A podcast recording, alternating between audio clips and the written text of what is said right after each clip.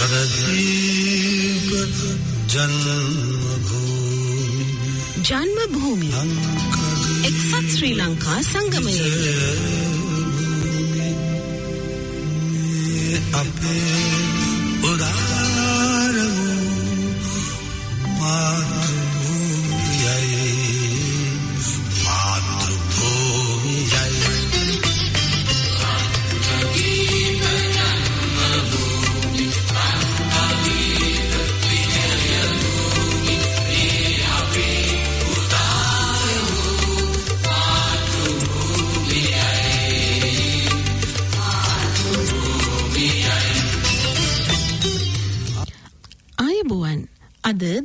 2021 වෙසක් මස හෙවත් මැයි මස 19 වෙනි බුද දින අපි ඔබගේ නිවහනට එන්නේ වෙසක් ආසිරි රැගෙනයි. බෞද්ධයින් බහුතරව වෙසෙන ශ්‍රී ලංකාවේ බෞද්ධ ජනයාට මැයි 26 දින යෙදෙන මේ තෙමගුල් සැමරුම පූජනීයයි. ලුම්බිනි සල්ලුවනේ සිදු වූ සිද්ධාර්ථ කුමරුගේ ඉපදීම බුද්ධගයාවේදී ගෞතම තවුසක් බෞද්ධත්වයට පැමිණීම සහ කුසිනාරාවේ බුදුන් වහන්සේගේ පිරිනිවන් පෑම යන ප්‍රධාන අවස්ථා තුනම සිදු වුණේ වෙසක් මස පුන් පොහෝ දිනකයි. එබැවින් වෙසක් මංගල්‍ය උත්සවාකාරයෙන් ශ්‍රද්ධාවෙන් හා සාමයෙන් සැමරීම ඉතා වැදගත්. COVID-19 වසංගතයේ හේතුවෙන් 2020 වෙසක් උත්සවය නිහඬව ගෙදරටම සීමා වී ගත කරන්න සිදු වුණා. 2021 අවුරුද්දේ මුල් කාලේ හොඳ තත්ත්වයක් පැනුණත් සිංහල සහ දෙමළ අවුරුදු කාලේ මහජනයා හිතුමතේ තැන් තැන්වල හැසිරීමේ හේතුවෙන් වසංගතය දැන් උග්‍ර වෙලා. සෞඛ්‍ය උපදෙස් ගණන් නොගෙන මේ විදිහට උත්සව පවත්වා රංචු ගැසී විනෝද වෙලා මුළු රටම දැන් දේශ සීමාවන්ට සීමා කරන්න සිදු වෙලා. රටේ පළාත් අගලු දමා පළාතෙන් පළාතට යෑම අපරාධ නීතිය යටතේ ක්‍රියාත්මක වෙනවා. පන්සල් නොයා දාන සීල භාවනා යනාදිය තම තමන්ගේ නිවස් තුළම සිද්ධ කිරීමට මෙවර වෙසක් කාලයේදී සිදු කරන්න සිදුවීම කනගාටුදායකයි. වෙසක්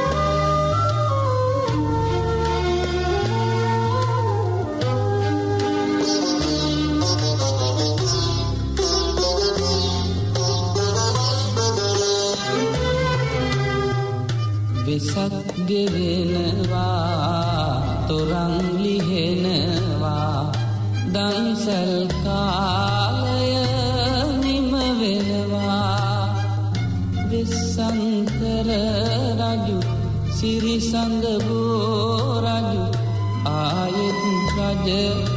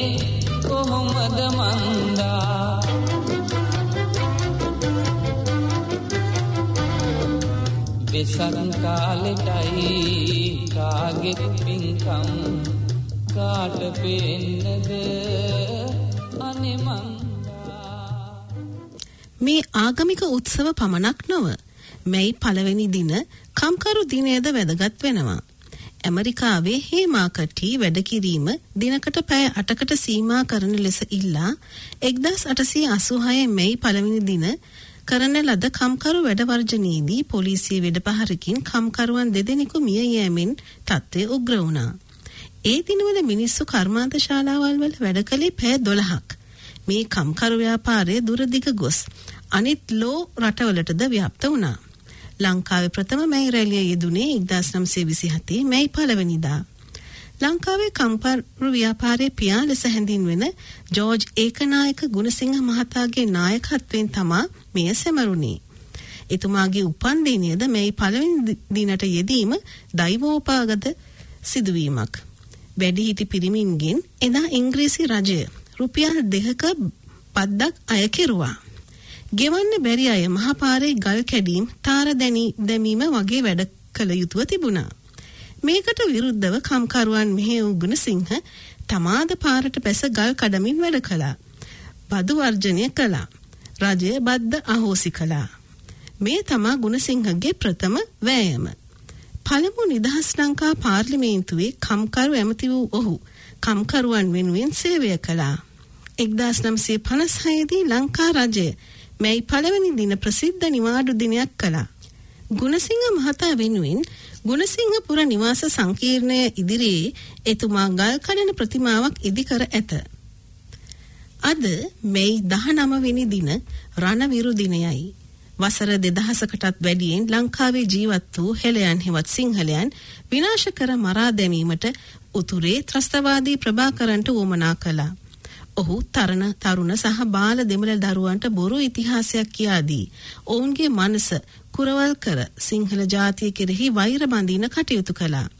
බෞද්ධ වෙහෙර විහාර කුඩු කළා. බෞද්ධයන්ගේ මුදුන් මල් කඩ වූ ශ්‍රී මහා බෝධියට සහ දළදා මාලිගාවට බෝම්බ ගැසුවා. වන්දනාකරුවන් මැරුවා. අරන්තලාවේදී 60කට වැඩි භික්ෂු සංඛ්‍යාවක් කපා කොටා මරා දැම්මා. වසර 30කට ආසන්නව තිබූ මේ යුද්ධය නිමා කිරීමට කිසිදු නායකයෙකුට තීරණයක් ගන්න බැරි වුණා.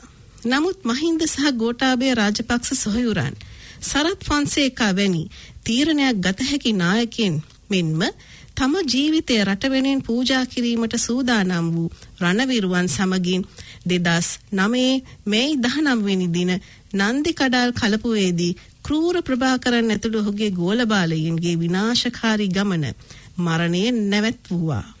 මුළු රටම එදා කිරිබත් කෑවේ සිංහල දෙමළ ජාතීන් අතර වෛරය උසිගැන්වූ ප්‍රභාකරන්ගේ අවසානය ගැන සතුටු වීම හේතු කොටගෙනයි.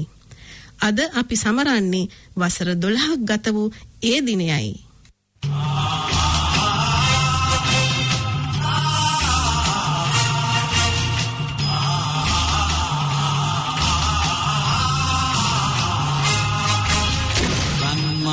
ලෙස දිව් බඳුන් දෝතින් පිදුනේ පින්බිමේ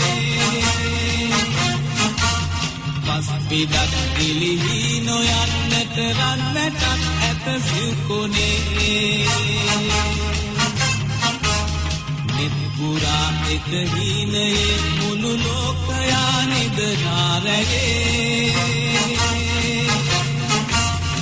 දේශයේ මුර දේවතා එලිරෑ පුරා දැල්වීතියේ.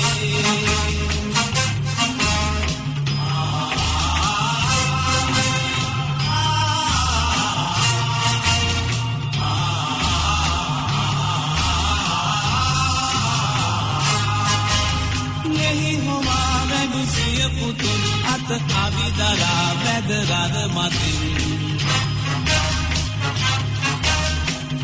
ඇවිකුම් දැක බෑබැකින් නිස අත්මුදුන් දෙති පියවරොන්. මව්බිමේ හිමිකම් පතා තම දිරිපිදු කල ඒ පුතුන් තුන්හෙලේ හැම මව්වරුන් අය පිරි එලි ඇත උන්නමින් මලක් ලෙස දෙව් බඹුන් ගෝතින් පිදුනේ පින්බිමේ. පස් පිඩක් ගිලිහි නොයන්නට රන්නටක් ඇත සිව් කොඩේ නිපුරා එක හීනයේ මුළු ලෝකයා නිදනාරයේ දේශයේ මුර දේවතා එලිරෑ පුරා දැල්වී තියෙන්නේ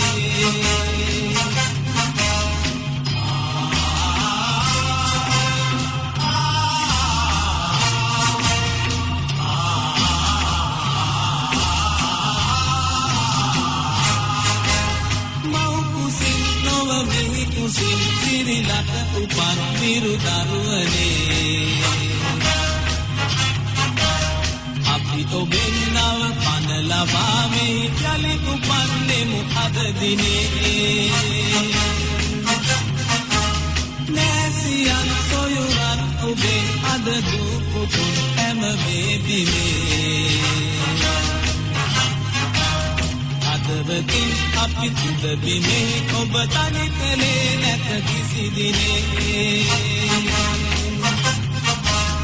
අදවතින් අපි තුද බිමේ ඔබ තනි කළේ නැත කිසි දිනේ අදවතින් අපි තුද බිමේ ඔබ තනි කළේ නැත කිසි දිනේ අදවතින් අපි තුද බිමේ ඔබ තනි කළේ නැත කිසි දිනේ ලොව සාගර නගර මේ දිනවල ලංකාවේ මහත් ආන්දෝලනයකට තුඩු දෙමින් පවතින කොළඹ පෝත් සිටි නගරය ගැන සිතන විට ලොව අන් රටවල දැනටත් ඉදිවී ඇති සාගර නගර ගැන සොයා බලන්න සිතුනා. අපි හැමදාම කියන්නේ ලංකාව සිංගප්පූරුවක් කරන බවයි. අපේ දේශපාලඥයින්ට කටින් බතල කොළ සිටුවීම සාමාන්‍ය දෙයක්. ඉඳ හිට රටට හිතකර දෙයක් කෙරුණත් ඒක විවේචනය කරන්න විරුද්ධ පක්ෂ සූදානම්. ස්වාභාවික සම්පත් නොමැති වුවත් සිංගප්පූරුව අද ඉතා වටිනා සෞභාග්‍යමත් රටක්. එහි පාලකීන් තම රටට ආදරය කරන පිරිසක්. හොර බොරු නෑ. ඉතින් ඔවුන් තමන් සටු වරාය ඉතා වැඩදායි ලෙස යොදවාගෙන ආදායම් ලබා ගන්න කටයුතු කළා. වරාය කේන්ද්‍ර කරගනිමින් විධිමත් සේවා සැපයීම් මධ්‍යස්ථානයක් පරිපාලන නගරයක් සහ සංනිවේදන මධ්‍යස්ථානයක් ජනතාව මෙන්ම සංචාරක ආක්ෂ- ආකර්ෂණය දිනා ගන්න ප්‍රදේශයක් ලෙස සැලසුම් කළා. මුළු ලෝකය එකට බැඳ තබන මධ්‍යස්ථානයක් ලෙසද සිංගප්පූරුව තම වරාය නගරය හඳුන්වා දෙනවා. ඩුබයි රටේ පාලකයෝ සාගරය ගොඩ කරමින් ඒ මත සංචාරක ආකර්ෂණය දිනා ගන්නා කෘත්‍රිම දූපත් ඉදිකලේ අදට දශක කීපයකට පෙරයි. ඒ දූපත්වල හෝටල් නිවාස බහුකාර්ය මධ්‍යස්ථානද ඇත. මේව අතරින් ඉතාම ප්‍රසිද්ධ නිර්මාණය වන්නේ ෆාම් ජුමේරා කෘත්‍රීම දූපතයි. මේ රටේ කාන්තාර පෙදෙස්වල වැවෙන ප්‍රධානම ශාකයක් වන පාම් ගස්. අත්තක හැඩයට සුන්දර ලෙස නිර්මාණය කර තිබෙනවා. දැනට ලෝකයේ මිනිසා විසින් ගොඩනගා ඇති විශාලතම කෘත්‍රීම දූපත ලෙසද ඉතිහාසගත වෙනවා. දූපත වටා කිලෝමීටර් 5.4ක දුරක් ගමන් ගන්නා මොනොරේල් මාර්ගයක්ද සිත් ගන්නා සුළුයි. ආසියාවේම තවත් රටක් වන තායිලන්තය සංචාරක පාරාදේශයක්. ඒ රටේ ප්‍රධාන ආදායම් මාර්ගය වන්නේ සංචාරක කර්මාන්තයයි. මේ කර්මාන්තය පදනම් කරගෙන සාගරය මත ඉදිකර ඇති කෝපයින් නගරයද සාගර නගරයක්. හෝටල් ආහාර මධ්‍යස්ථානය සහ විනෝද මධ්‍යස්ථානද මෙහි තිබෙනවා. ආසියාවේ මෙන්ම බටහිර ලෝකයේද මේ වගේ සාගර නගර තිබෙනවා. අට්ලාන්තික් සාගරයේ මෙක්සිකානු මුහුදු සීමාවේ නිර්මාණය කර ඇති මෙක්සිකැල්ටිනන් හෙවත් මෙක්සිකානු වෙනීසියද මේ අතරට එක් වෙනවා. කුඩා දූපත් සමූහයක් එක්කර සාදා ගන්නා ලද මේ නගරයේ ඉතාලියේ වෙනිසිය නගරයේ මෙන් දිස්වන නිසා එයට මෙක්සිකෝ වෙනිසිය ලෙසද හැඳින්වෙනවා. වර්ෂ කාලයට එහි පාරවල් වෙනීසිය මෙන්ම මුහුදු ජලයෙන් වැසී යනවා. මේ දර්ශනය නැරඹීමට සහ එහි යෑමටද සංචාරකයන් මහත්සේ ප්‍රිය කරනවා. දූපතේ ස්ථීරපදිංචිකරුවන් අටසියක් පමණ වෙසෙන අතර ඔවුන්ගේ ප්‍රධාන ආදාම් මාර්ගය වන්නේද සංචාරක ව්‍යාපාරයි. අත්ලාන්තික් සාගරයේ ගෝතමාලානු මුහුදු සීමාවේ නිර්මාණය කර ඇති ෆ්ලොරිස් නගරයද සංචාරකයන් මුල් කරගෙන සාදන ලද්දක්. මේ නගරයේ සියලු ගොඩනැගිලි වල වහලයන් රතු පැහැයෙන් යුත් උළු වලින් සෙවිලි කර තිබීම විශේෂත්වයක්. දූපත සම්පූර්ණයෙන්ම සාගර ජලයෙන් වට වී තිබෙනවා. එම නගරයේ ස්ථීර පදිංචිකරුවන් සංඛ්‍යාව දැන් 13000ක් ඉක්මවා තිබෙනවා. පෘථිවි ගෝලයේ ගොඩබිමට වඩා සාගරය වැඩි නිසාත් වැඩි වෙන ලෝක ජනගහනයද හේතුවෙන් මිනිසා නව තාක්ෂණය යොදවාගෙන මේ විදිහට සාගරය ගොඩ කර ගොඩබිම් සෑදීම ආරම්භ කර තිබෙනවා. මනුෂ්‍ය වාසයට භූමි ප්‍රමාණය වැඩි කර ගැනීම රටවල අභිප්‍රායයි. මේ විදිහට කුඩාවට ආරම්භ කර ඇති සාගර නගර පසු කාලයේදී විශාල වශය නගරයන් වන්නටත් ඉඩ තිබෙනවා. විරුද්ධ මත අතරේ ගොඩනැගී අපේ වරාය නගරය අප රටට වසරකට රුපියල් කෝටි 230000ක් ප්‍රතිලාභ ලබන අලුත් රැකියා ලක්ෂයකට ආසන්න ගණනක් එකතු කරවන අපේම රටට පරම අයිතියක් ඇති. අපේ අධිකරණ බලය සහිත අපේ පොලිසිය පාලනය කරන මේ නගරයට ඊතර මෙතර ආයෝජකයන් අද්දවා ගැනීමට නිසි බල සහිත ආර්ථික කොමිසමක් අත්‍යවශ්‍ය බව ආර්ථික විද්‍යාඥයෝ පෙන්වා දෙනවා. ශ්‍රී ලංකා ආර්ථිකයේ හැරවුම් ලක්ෂ්‍ය කොළඹ වරාය නගරය බව ඔවුන්ගේ මතයයි.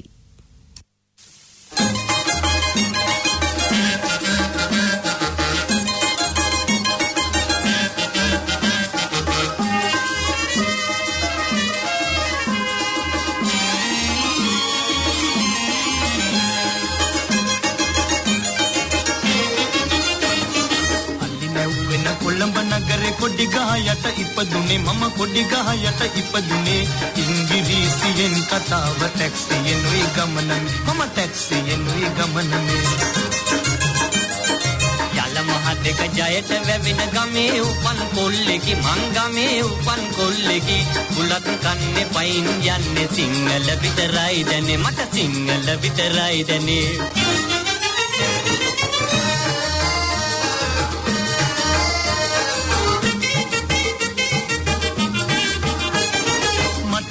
ගැරුප්පු ඕනේ පාන් බටර් බත් කෑවත් පාන් බටර් බත් කෑවත් සීත කෙරුව කාමර මිස නින්ද නොයයි කවදාවත් නින්ද නොයයි කවදාවත් සුරලෝකයේ සුරංගනාව මනුලොව මුණ ගැහෙනවා මට මනුලොව මුණ ගැහෙනවා මං සවසට හුලං හමන ගෝල් ෆේස් එකට යනවා ගෝල් ෆේස් එකට යනවා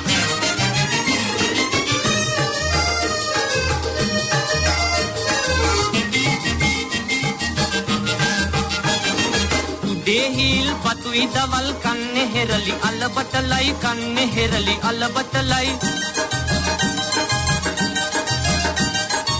අත් දෙක උඩ ඔළුව තියන් නිදන්නේ මැස්සට නැගලයි නිදන්නේ මැස්සට නැගලයි.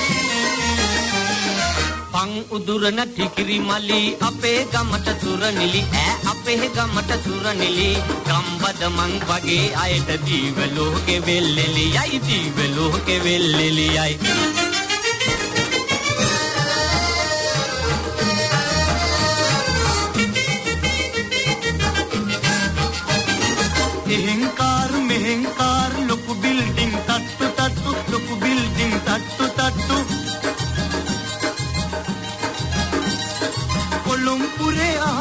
අහලටවත් ගම්බද කරනවද කිට්ටු? ගම්බද කරනවද කිට්ටු? අනේ එපා කොළඹ තාලේ පුරුදු වෙන්න කිසි කාලෙක පුරුදු වෙන්න කිසි කාලෙක ගොවියෙක් වී මලක් තැපයි කරල් පැහුණු වෙල්යායක කරල් පැහුණු වෙල්යායක අලි නැව් වෙන කොළඹ නගරේ කොඩි ගහ යට ඉපදුනේ. මම කොඩි ගහ යට ඉපදුනේ. සංගීතයෙන් කතාවට තියෙනුයි ගමනනේ මම තියෙනුයි ගමනනේ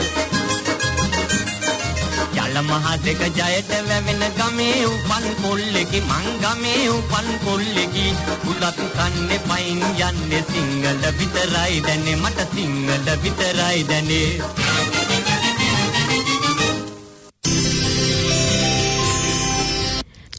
ඔබ මේ සවන් දෙමින් සිටින්නේ නවසීලන්තයේ ඕක්ලන්ඩ් නුවර එක්සත් ශ්‍රී ලංකා සංගමයේ අනුග්‍රහයෙන් සෑම බදාදාවකම රාත්‍රී 8:15ට Planet FM 104.6 ඔස්සේ ගුණට මුසු කෙරෙන ජන්ම භූමි ගුවන් විදුලි වැඩසටහනටයි.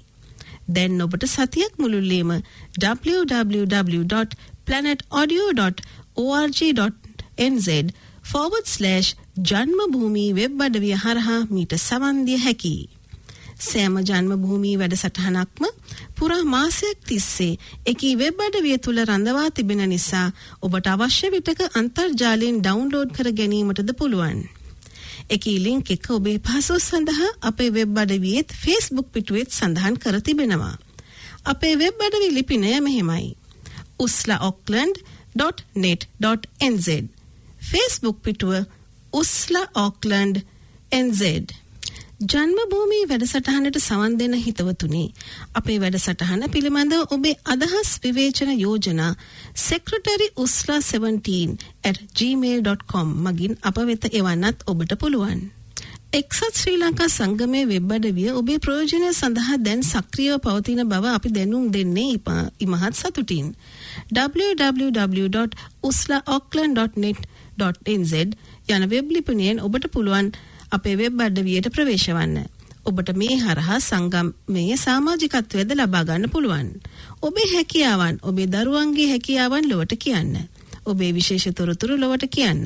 ඔබේ අදහස් වෙබ් අඩවියේ සඳහන් කර අපට එවන්න. ඔබේ දරුවන්ගේ නිර්මාණ කවි චිත්‍ර ආදිය ඊමේල් මගින් සංගමයේ ලේකම් වෙත යොමු කරන්න. හෙළ මිහිර එක්සත් ශ්‍රී ලංකා සංගමයේ අනුග්‍රහයෙන් සෑම වර්ෂයකම උත්කර්ෂවත් අන්ත පවත්වන හෙළමීර සංස්කෘතික සංදර්ශනය මෙවර දෙදස් විසියකේ ජූලි මස දහවැනි සෙනසුරාදා පස්වරු හයේ සිට ඇවොන්ඩේල් විද්‍යාලීය රංගන ශාලාවේදී පැවැත්වේ. එන්න නරමන්න විනෝදවන්න. වැඩි විස්තර පසුව දෙනුම් දෙනු ලැබේ. හෙළ මිහිර බෞද්ධ දජය හා වෙසක් නිවාඩුව ලෝකවාසී බෞද්ධ ජනතාව ඉමහත් ගෞරවයෙන් ඔසවන ෂඩ්වර්ණ ධජය අපට උරුම වී දැනට වසර 136ක් ඉක්ම වී ඇත. 1885 මාර්තු 27 වෙනි දින නිකුත් වූ ලංකාණ්ඩුවේ ගැසට් පත්‍රයෙන් වෙසක් දින නිවාඩුව ප්‍රකාශයට පත් කිරීමෙන් උද්දාමයට පත් වූ බෞද්ධයෝ එම වර්ෂයේ වෙසක් දින එනම් 1885 අප්‍රේල් 28 වෙනි දින උත්සවාකාරයෙන් පැවැත්විය යුතු බව එකම වෙලාම සිතුවා. උත්සව සංවිධානය එකල බෞද්ධ කටයුතු සඳහා ඉදිරියෙන්ම සිටි පිරිසක් කමිටුවට පත් කෙරුණා. හික්කඩුවේ සිරිසුමංගල හිමි, මිගෙට්ටුවත්තේ ගුණානන්ද හිමි, Don කරෝලි Sewa Vitharana, A P. Dharma Gunawardena, William de Abrew, C Poojitha Gunawardena, Charles A de Silva, එන්ඩෙස් Fernando, Peter Abrew සහ විලියම් ප්‍රනාන්දු කමිටු සමාජිකයන්. උත්සව දිනේදී පිටකොටුවේ ඩොන් කරෝලිස් සාප්පුව ළඟ සිට මාලිගා කන්දේ විද්‍යෝදය පිරිවෙනට පෙරහැරකින් යෑම සහ එදිනම බෞද්ධ කොඩියක් එසවීමද ඔවුන්ගේ බලාපොරොත්තු වූවා. කමිටු සමාජිකයන් විවිධ මාල්දිලිය සැලසුම් ඉදිරිපත් කළත් ෂඩ්වර්ණ බුද්ධ රශ්මිය විහිදෙන අයුරින් සී පූජිත ගුණවර්ධන ඉදිරිපත් කළ සැලසුම කවුරුත් පිළිගත්තා. බුදුන් වහන්සේ සතරවැනි සතියේ බෝමැඩට වයඹ දෙසින් පිහිටි රත්නගර නම් විහාරෙහි වැඩවසමින් ප ဋ ාණ ධර්මය මෙනෙහි කළා. ඒ අවස්ථාවේදී උන්වහන්සේගේ ශරීරයෙන් සවනක් රැස් විහිදුණු බව පොතපතේ තිබෙන හේයින් බෞද්ධයන් එම පුවත් විශ්වාස කරා.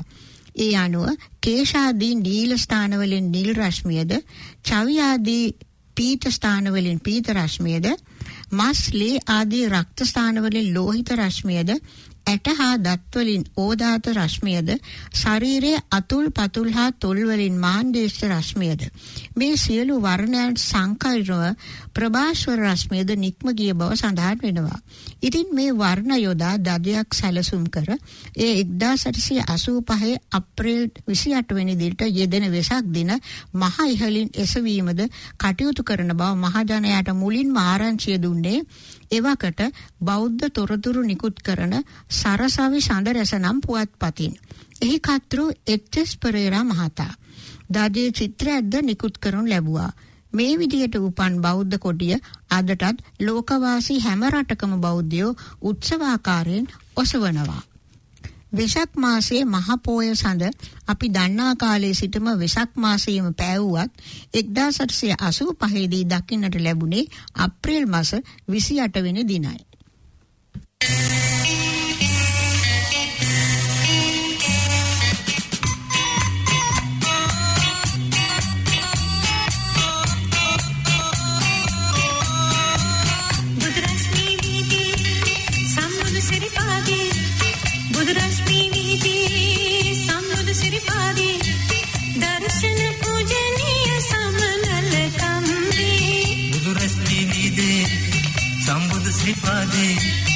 බුදුරශ්මි වීදේ සම්බුදු ශ්‍රීපාදේ දර්ශන පූජනීය සමනල කන්දේ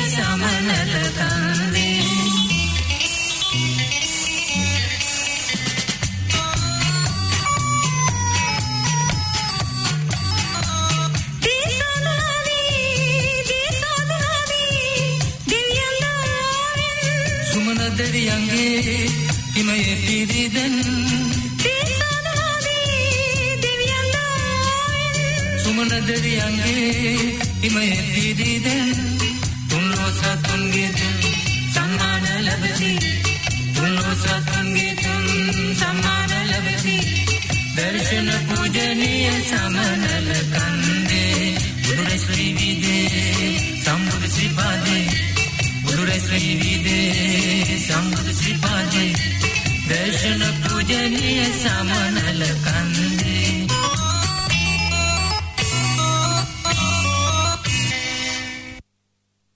ලංකා තොරතුරු මොකද්ද මේ බෝගොඩ පාලම බදුල්ල දිස්ත්‍රික්කයේ හාලියල බෝගොඩ පෞරාණික විහාරය ආශ්‍රිතව මේ පාලම ඉදිකර ඇත්තේ 16 වෙනි සියවසේදී බව පුරා විද්‍යාඥයන් පවසනවා. මෙහි විශේෂත්වය තමයි එය සම්පූර්ණයෙන්ම ලීයෙන් නිම කර තිබීම. ගල්ලන්දවය හරහා විශාල ලී කඳන් තුනක් භාවිතා කරගෙන මෙය ඉදිකර ඇත්තේ කොස් කුබුක් කළුවර සහ මිල්ල වැනි ගස් භාවිතා කිරීමෙන්. අඩි 30ක් විතර උසින් යුත් කුඹුක් ගසක කඳක් මත මෙය ඉදිකර ඇති බව පේනවා. වසර 400ක් පමණ පැරණි මෙම පාලමේ ඉතා සුවිශේෂ දෙයක් මතුවී ඇත්තේ විදේශීය ඉංජිනේරුවන් පවා මවිත කරමින්. මොකද්ද ඒ සුවිශේෂ දෙය? පාලම ඉදිකිරීමේදී එකම ඇණයක්වත් භාවිතා නොකිරීමයි. පාලමේ සියලුම කොටස් දැව මූට්ටු වලින් ඉතාමත් ශක්තිමත්ව නිම කර තිබීමෙන් පෙනී යන්නේ එය කළ වඩු කාර්මිකයන්ගේ ඉහළ හැකියාව සහ දක්ෂතාවයයි.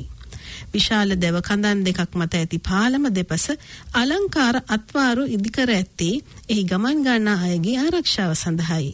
ඒ විතරක් නොවේ. එය යන එන අය වැස්සෙන් අවුවෙන් ආරක්ෂා කිරීමට පාලමට වහලක්ද ඉදිකිරීමට එහි නිර්මාණකරුවෝ වග බලා ගත්තා. වහලේ සෙවිකර ඇත්තේ උළුවලින්. අඩි 8ක් පමණ උසින් යුත් මේ වහලේ පියස්සේ දක්නට ඇති පෙති මහනුවර යුගයට නෑකම් කියන කැටයම් කලාකරුවන් යොදා අලංකාර කර ඇත. මේ දැවපාලම මෙරට ඉතිහාසයේ ස්වර්ණමය නිර්මාණයක් බව අමුතුවෙන් කිව යුතු නැහැ. කරේ නගර දූපත ලංකාවේ උතුරේ යාපනය නගරයට ආසන්නව පිහිටා ඇති කරේ නගරය ගැන ඔබ අසා තිබෙනවාද? මෙම දූපතෙහි කරේ ගස් වන නිසා එම නම ලැබී තිබෙනවා. දශක ගණනාවකට පෙර මෙම දූපත කරේ තිව් නමින් හැඳින්වුණා. දෙමළෙන් තිව් කියන්නේ දූපතයි. ප්‍රධාන යාපනය භූමියට මේ දූපත සම්බන්ධ වී ඇත්තේ සපත්තු පාලමක් හෙවත් දියමං කඩකින්. ඒ කියන්නේ පයින් ගමන් කරන්නත් සඳහා. උස්කර සෑදූ මාර්ගයක්. බොහෝ ජනයාගේ රැකියාව දීර්ඝකර කර්මාන්තය හා ඒ සම්බන්ධව ආශ්‍රිතය ඇති කර්මාන්තයි. මෙහි අය ගමනාගමනය කරන්නේ පයින් නැත්නම් බයිසිකලයෙන්. ඔවුන්ගේ නිවෙස් සාදා තිබෙන්නේ පරිසරයට සුදුසු අන්දමට. පරිසරයෙන්ම යොදාගත් ද්‍රව්‍ය වලින්. මේ නගරේ 1855 දී ගොඩනගන ලද ඇමරිකානු ක්‍රිස්තියානි පල්ලියක් තියෙනවා. ඒ වගේම සිවන් කෝවිල් නැමැති උස කෝවිලක්ද මේ දූපත සතුයි. තල් ගස් වලින් පිරුණු මේ දූපතේ ආරක්ෂාව සඳහා නාවික හමුදා රඳවුම් පොලක්ද තියෙනවා.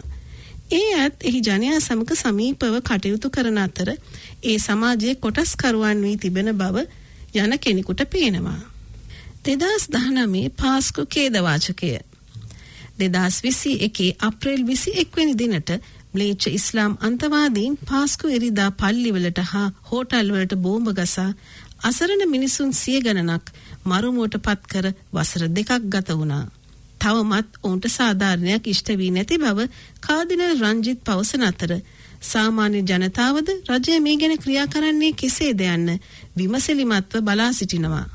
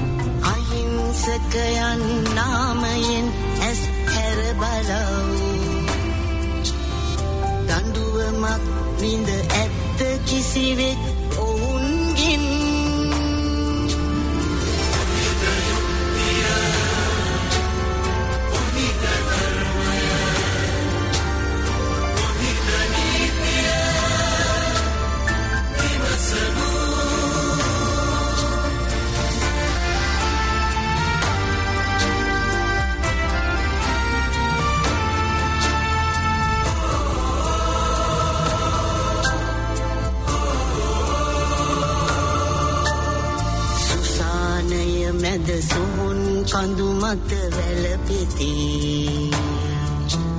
ස්වාමි සිය බිරිඳ දරුවන් අහිමි වූ. කුරිරු ඝාතක රැළම නිදහස් සුව විඳී නොලැබ දඬුවම් රටට පිටුපා සිනාසී.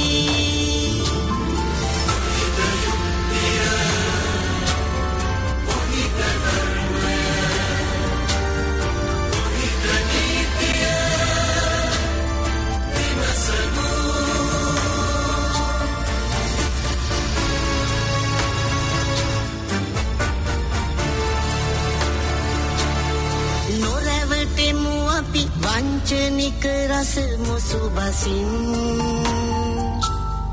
ඇවිද යමු අපි නැගෙන බාධක පිඳලමින්. පිබිද ඉමු අපි දෙව් මැදුරුවල අලුමතින්. අවදි වෙමු අපි නිහඬ නිද්‍රා සීනයෙන්.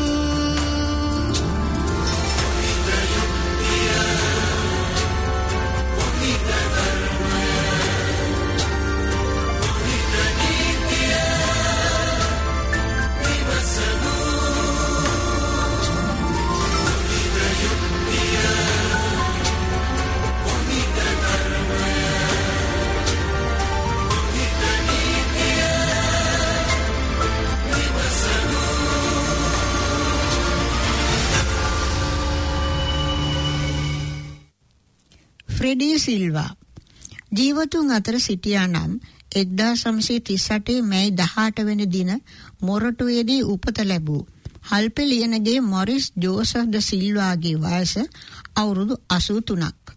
ලංකාවාසීන් අතර ඔහු ජනප්‍රිය වූයේ විරස්ම නමකින්. ඒ විකට රජෙකු ෆ්‍රෙඩී සිල්වා ලෙසටයි. නගර සභාවේ සේවය කළ පියාත් සැල්වේෂන් නාමියකේ සමාජිකයෙකු වූ තම මෑණියනුත් ක්‍රිස්තු භක්තිකයන් වූ අතර ෆ්‍රෙඩී පල්ලියෙන් ඉගෙන ගත්තේ ගායනය පමණයි කියලා ඔහු නොයෙක් වර කීවා. ඔහු වැඩි ආගමට වරුණු වුණාට හොඳ හිත ඇති මිනිහෙක්. ගායනය මෙන්ම නටන්නටද හැකියාවකින් යුත් ෆ්‍රෙඩී දිනක් එවකට රටේ අගමැති වූ සර් ජෝන් කොතලාවල මැතිතුමා සහභාගී වූ උපන්දින සාගදී සාදයකදී ගීයක් ගාමින් නැටුවා. අගමැතිතුමා කෙතරම් සිත්ගතාද කිවහොත් ෆ්‍රෙඩීට රැකියාවක් සොයමින් සිටින බව දැනගත් විට ඔහු එදා ලංකා ගුවන් විදුලි සේවයේ ප්‍රධානියාට ෆ්‍රෙඩී සිල්වා වර්ණනා කර ලිපියක් දුන්නා. එවකට එහි ප්‍රධානියා වූ ලිවි විජේමාන්න මහතා ඔහු එක්කර ගොස් ගොස් පීඑල්ඒ සෝමපාල සංගීතඥයාට බාර දුන්නා. ඔහුගේ මුල්ම ගායනයන් වූයේ මොට්ටපාල සහ බාර් බාර් බාර් යන වේග රිද්ම ගීත දෙකයි.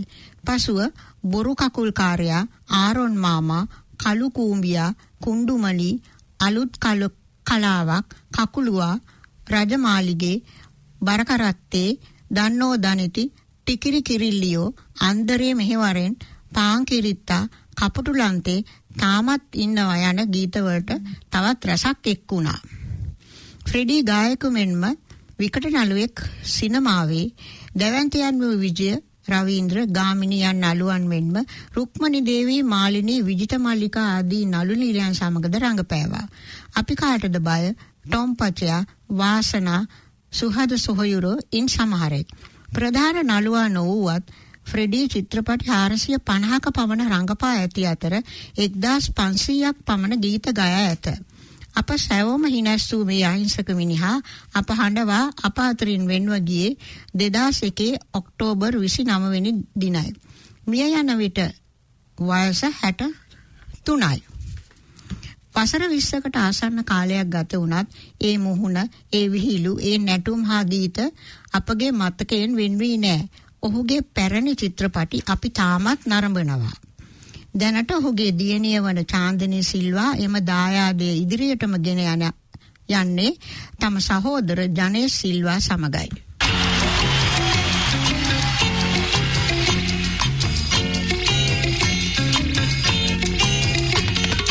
ළඟදි පපයි නොන්ඩි ජුවයි රාබීකන වෙරි මතේ එන්න එක ගමනක් ගිය රෑකරුවලේ හිතු මතේ ළඟදි පපයි නොන්ඩි ජුවයි. රාබීකන වෙරි මතේ. දෙන්න එක ගමනක් ගිය රෑකරුවලේ හිතු මතේ ජුවා එහට වැන්නෙනවා ළඟදි නැහට වැන්න වැනෙනවා. සුළඟට විසි වෙන ගානට මේ දෙන්න සැපට වැනෙනවා. මේක දැකපු කළු බල්ලෙක් බුරන්න ගත්තා. ළඟදියාට ඒ වැඩේට හොඳටම නැග්ගා.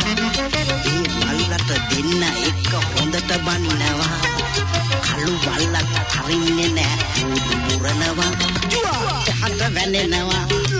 ළඟට වැනෙනවා. සුළඟට විසි වෙන ගානට මේ දෙන්න සැපට වැනෙනවා. මේ සද්දෙට පහල පහල මිනිස්සු ආවා.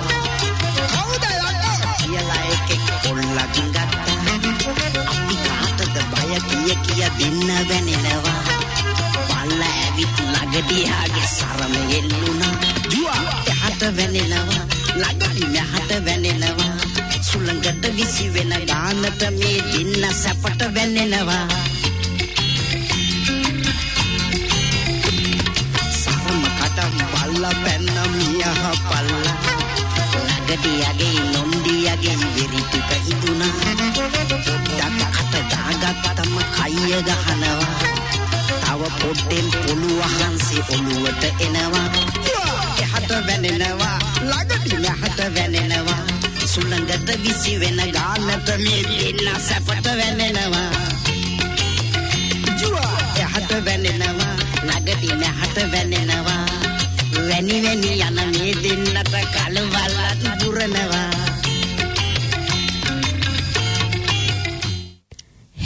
හෙළ මිහිර සංස්කෘතික සංදර්ශනය එක්සත් ශ්‍රී ලංකා සංගමය අනුග්‍රහයෙන් සෑම වර්ෂයකම උත්කර්ෂවත් අන්දමින් පවත්වන හෙළ මිහිර සංස්කෘතික සංදර්ශනය මෙවර දෙදස් විසි එකේ ජූලි මස දහවෙනි සෙනසුරාදා පස්වරු හයේ සිට ඇවොන්ඩේල් විද්‍යාලිය රංගන ශාලාවේදී පැවැත්වේ. එන්න නරඹන්න විනෝදවන්න වැඩි විස්තර පසුව දැනුම් දෙනු ලැබේ.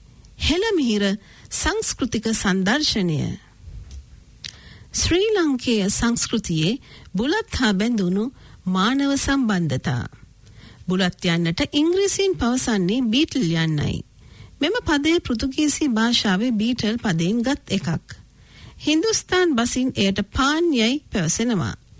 දෙමළ බසෙන් මෙට්‍රෙල්ලෙයි යන වචනෙන් හඳුන්වන්නේ චාම් තනිකොලේ යන අර්ථයයි. පාලි බසින් තාම්බුල.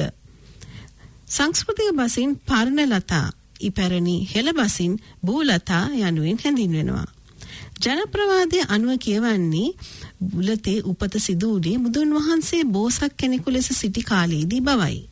හාවෙකු ලෙස එක් භවයක උපන් බෝසත්තෙමේ බඩගින්නෙන් පැමිණි කෙනෙකුට දීමට ආහාරක් නොමැති නිසා ගිනි ගොඩකට පැන තම මස් කෑමට පිළිගැන්වූ කතාවෙන් එය ආරම්භ වෙනවා. ඒ ආවේ සක් රජුයි. ඔහු සහභාගී උතුම් ක්‍රියාව දැක උගේ රූපය රන්තෙලි කූරකින් හඳේ සිත්තම් කළාලු.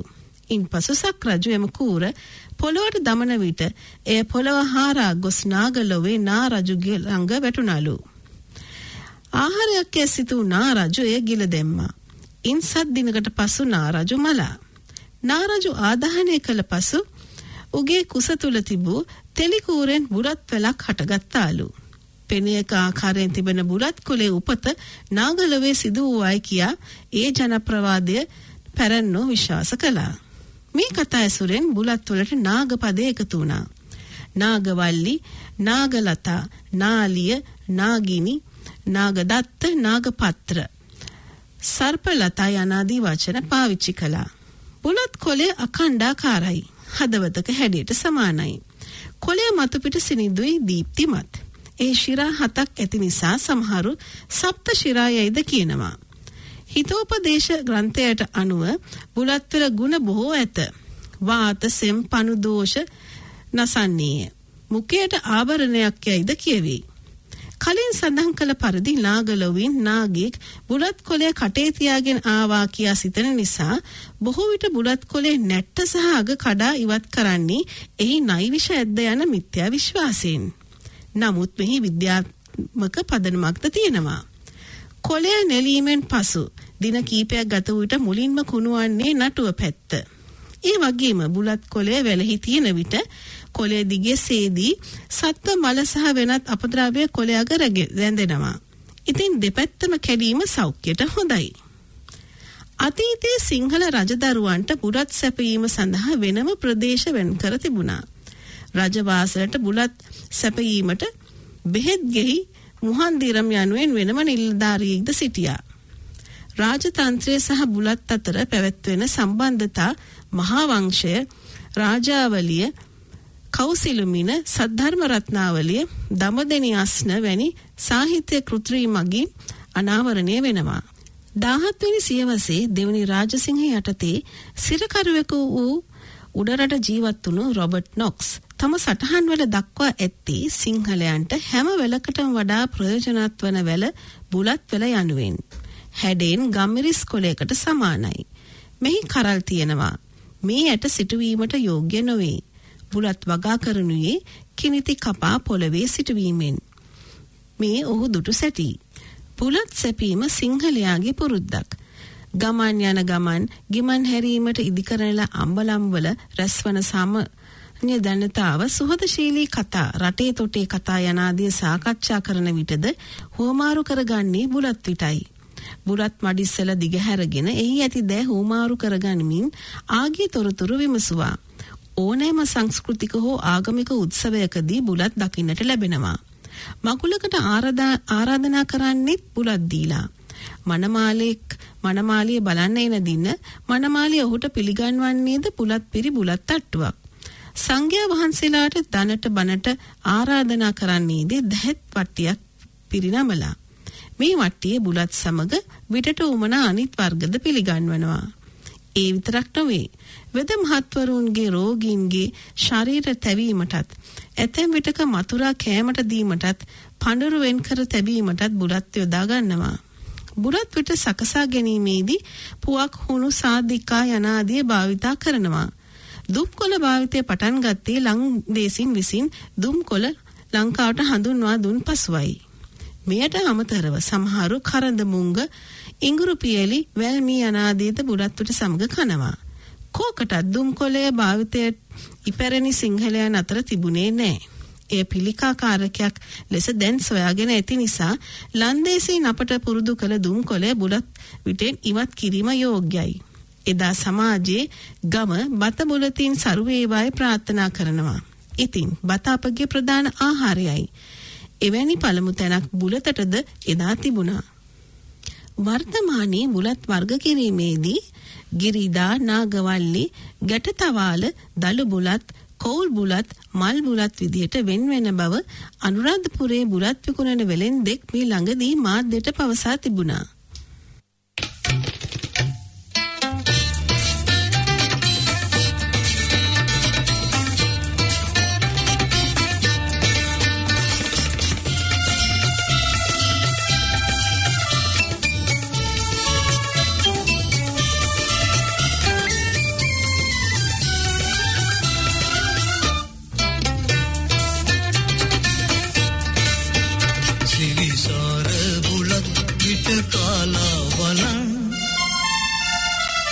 සිරිසාර බුලත් විට කාලා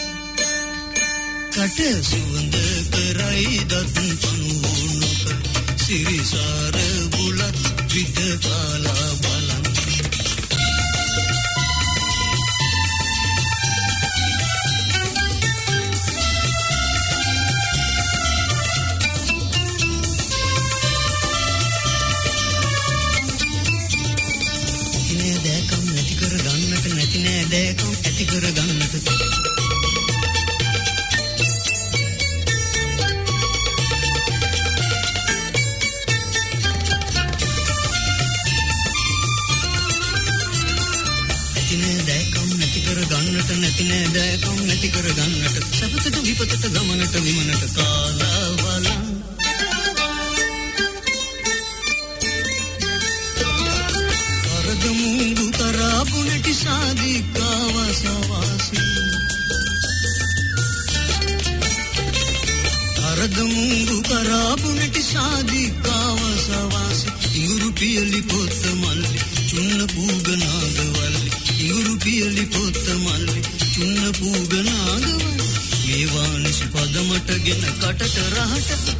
සිරිසාර බුලත් විට කාලා බලන්.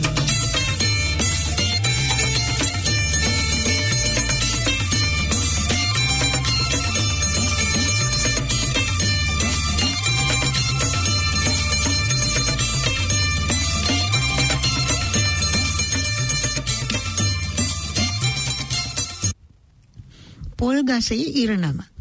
ලංකාවට මේ ළඟදී ආනයන කරන ලද පොල් තෙල් තොගයක ඇෆ්ලටොක්සින් ප්‍රමාණය අධික වීමේ හේතුවෙන් පිළිකාකාරක එම තෙල් භාවිතය ශරීරයට ඉතාමත් අහිතකර බව වාර්තා වුණා.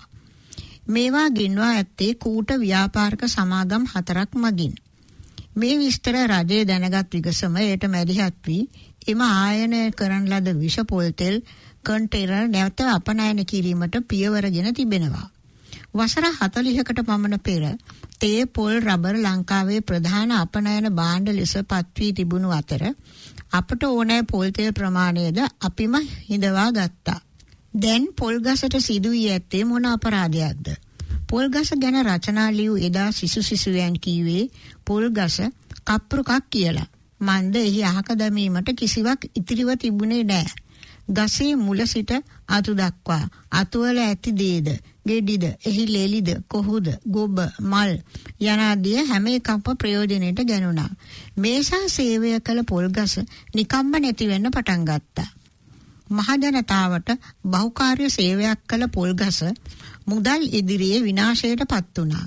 කුඩා මධ්‍යම විශාල ප්‍රමාණයේ පොල් ඉඩම් හිමිකරුවෝ ඒවා වෙන්දේශිකරුවන්ට විකුණා මුදල්ගෙන සෑහීමකට පත් වුණා. ඉඩම් වෙන්දේශිකරුවෝ ඒවා පර්චස් 10 හෝ 15කට කුඩා කැබලි වලට කොටස් කරමින් අධික මිලකට වෙන්දේසියේ වික්කා. සල්ලි තිබෙන අය ඒවා මිලටගෙන ගෙවල් සදාගෙන ඒවායේ පදිංචි වුණා. නැත්තම් නොයෙකුත් ව්‍යාපාර පවත්වාගෙන යනවා. මේ විදිහට දශක කීපයක් ගිය කල පොල් හා පොල් තෙල් හිගයක් ඇති වෙන්න පටන් ගත්තා. කිරිබතේ සිට එළවලු ව්‍යංජන යනාදී සඳහා මෙන්ම රස කැවිලි සෑදීමටද යන වියදම වැඩිවීම ඉබේම සිදු වුණා. වෙළඳ පොලේ පොල් තෙල් මිල ගණන් යන විට මිනිස්සු රටින් ගෙන පාම් තෙල් පාවිච්චියට පුරුදු වෙන්න ඉබේම සිදු වූ තවත් දෙයක්. මේ පාම් තෙල් ශරීරයට ඊතරම් සුවදායක නොවන බව සෞඛ්‍ය බලධාරීන් පවසනවා. මේ ශෝචනීය තත්ත්වෙන් අප රට බේරා ගැනීමට නම් රජයේ පමණක් නොව මහජනතාවද උනන්දු වෙන්න ඕනේ. Tamanගේ ගෙවත්තේ හැකිනම් ඉඩ ඇත්තම් පොල් ගසක් වවන්න අදවත් උනන්දු වන්න. ඒ ඔබට මෙන්ම රටටද හොදක්. රුහුණ කරේ පොල්වතු බෝමා කීවත් දැන් එහෙම නෑ. පුංචි හිරමනේ දැන් ඇත්තටම අඬනවා ඇති.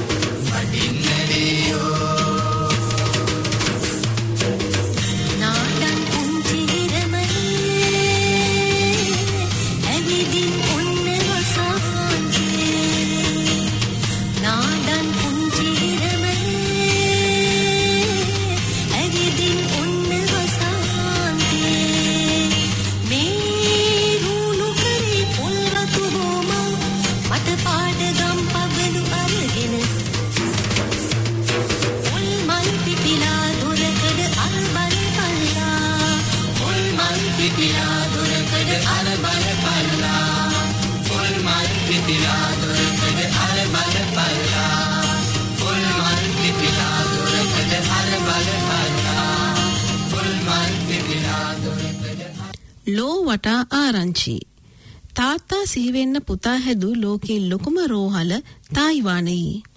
එක්දස් නම්සේ හැත්ත තුනේදී චැංගුන් රෝහල පිහිටවනු ලැබුවේ වැං යුන් චිං විසින් තම පියා වූ වැං චැං යුන් සිහිවීම පිණිසයි. ඔහු පෝසතෙක් නොවේ. කුඩා කල හරියට අධ්‍යාපනයක් හෝ ලබා ගැනීමට දුප්පත්කම හරස් වුණා. ඔහු සහල් වෙළඳාමට යොමු වුණේ ලාබාල වියේදිමයි. ටිකෙන් ටික ධනය ඉතිරි කර ගැනීමෙන් බිලියනපති කෙනෙක් වෙන්නට හැකි වුණා. ඔහු සමාජයට කීවේ ඔබ ඩොලරයක් ඉතිරි කරගන්න. ඒ ඩොලරයක් උපයා ගැනීමට වඩා ඉතා යහපත්. තායිවානයේ දෙවැනි පොහොසතා වන ඔහුගේ වත්කම ඩොලර් බිලියන හයක්. සමාජ සේවාව කෙරේ සිතවමු කරගත් වැං යුංචිං රෝහලක් ඉදිකිරීමට සිතා ලෝ විශාලතම රෝහල තායිවානයේ ගොඩනැගුවා. රෝගීන් සඳහා වෙනූ ඇඳ ඇතිරිලි සංඛ්‍යාව දස දහසක්. වසරකට රෝගීන් මිලියනයක් පමණ නේවාසිකව ප්‍රතිකාර ලබා ගන්නා බවට වාර්තා වෙනවා. බාහිරව පැමිණ ප්‍රතිකාර ගන්නා අය වසරකට මිලියන 3.5ක් පමණ ඉක්මවනවා. වෛද්‍යවරුන් ඇතුළු සෞඛ්‍ය සේවා වෘත්තිකයන් 5000කට වැඩි ප්‍රමාණයක් මෙහි සේවයේ යෙදී සිටිනවා. අප රටේ බොහෝ රෝහල් හා සෞඛ්‍ය සේවා පද්ධති රජය හෙවත් මහජනයාට සතු වුවත් මේ චැංගුම් රෝහල පවතින්නේ පුද්ගලික සේවාවක් හැටියටයි. වසර හැත්ත අටදාහකට පෙර පිසු කුඩා දරුවෙක්. මධ්‍යම ශිලාතන යුගයට අයත් වූ ඇටකටු වසර හැත්ත අටදාහක් තරම් පැරණි වන බව කියන සොහොන්ගත ළමා සිරුරක් සහ ඇටකට්ටු අප්‍රිකාවේ කෙන්යා රටේ ගුහාවක තිබී මේ ළඟදී සොයාගනු ලැබුවා. කැඩී බිඳී යාමෙන් අනතුරක් වෙයි කියා පුරා විද්‍යාඥයෝ සිතන බැවින් මේ ඇටකටු ඉතා පරිස්සමෙන් ස්පර්ශ කළ යුතුව තිබෙනවා. එම සිරුර කලලයක හැඩයෙන් තැන්පත් කර තිබුණේ ශාක පත්‍රවලින් සහ සත්ව හමවලින් ඔතලා. දත් පරීක්ෂණය අනුව දරුවාට වයස දෙකක් තුනක් විය හැකියි. සොයාගත් විද්‍යාඥයන් මේ දරුවාට නමක් දී තියෙනවා. එනම් එම් ටෝටෝ යන්නයි. ඒ රටේ ස්වාහිලි බසින් පැටියා යන්න තේරුමයි. ඔලිම්පික් පුවත් තිස් දෙවනි ඔලිම්පික් ක්‍රීඩා උළෙල දෙදස් විස්සේ ජපානයේ ටෝකියෝ නගරය උත්සවාකාරයෙන් වෘත වෙන තිබුණත් කෝවිඩ් වසංගතය නිසා දෙදස් විසි එකේ ජූලි අගෝස්තු මාසවලදී පැවැත්වීමට සංවිධානය තීරණය කර තිබෙනවා. එහි පැවැත්වීමට නියමිත අශ්වාරෝහක ඉසව්ව නියෝජනය කිරීමට ලංකා ධජය වෙනුවෙන් ඉදිරිපත් වී සිටින්නේ මැටිල්ඩා කාල්සන්ය. ඇය ලාංකික සම්භවයක් ඇති සිංහල කෙල්ලක් වුවද මාස තුනක් පමණ විලිඳියක කාලයේදී ලංකාවත් හැර හදා වඩාගත් දෙමව්පියන් වන ස්වීඩන යුවලක් වෙත ගියා. එදා සිට ඇය උස්මහත් වුණේ ස්වීඩනයේදී. එහිදී එයා කුඩා කල සිටම අශ්වයන් පැදීම අශ්වයින් සමග කුළු පගව සිටි දැරියක්. ළඟදී ලංකාවට ඇවිත් ලංකා දජය යටතී ඔලිම්පික් යෑම සඳහා ද්විත්ව පුරවැසි කමද ගත්තා. ඇය මේ ඔලිම්පික් තරණය සඳහා අංක එකේ අවුරුදු දොළහක් පමණ වයසැති පිරිමි සතෙක් තෝරා ගත්තා. හොඳම ජවයක් ඇති හයිබ්‍රිඩ් අශ්වයෙක් වන මේ සත්වයා ඇය මිලදී ගත්තේ යුරෝ මිලියන හයකටයි. රුපියල් වලින් නම් කෝටි එකසිය හතලිස් දෙකක්. මැටිල්ඩාගේ සහකරු අශ්වගාල් හිමි ධනවත් ව්‍යාපාරිකයෙක්. අශ්වයෙන් පිළිබඳ හොඳ දැනීමක් මේ යුවලටම තියෙනවා. ඉතින් දෑබර ජන්මභූමි අසන්නෙනි කෙමෙන් කෙමෙන් කාලය ගත වී දැන් ඔබෙන් සමුගන්න වෙලාව ඇවිත්. අද ජන්මභූමි වැඩසටහනේ සම්පූර්ණ පිටපත සහ හඬදායකත්වය පර්සෙන් රද්දසනායකගෙන්. එක්සත් ශ්‍රී ලංකා සංගමය වෙනුවෙන් අද වැඩසටහන නිෂ්පාදනය කර තාක්ෂණය සපයා මෙතෙක් වෙලා ඔබ සමග රැඳී සිටි මම නිලුපුල් රුවන්මාලී. යළිත් මෙවන් වැඩසටහනකින් ඔබ හමුවනතුරු ඔබට සුබදායි රාත්‍රියක්. අශ්වයගෝන් ටික්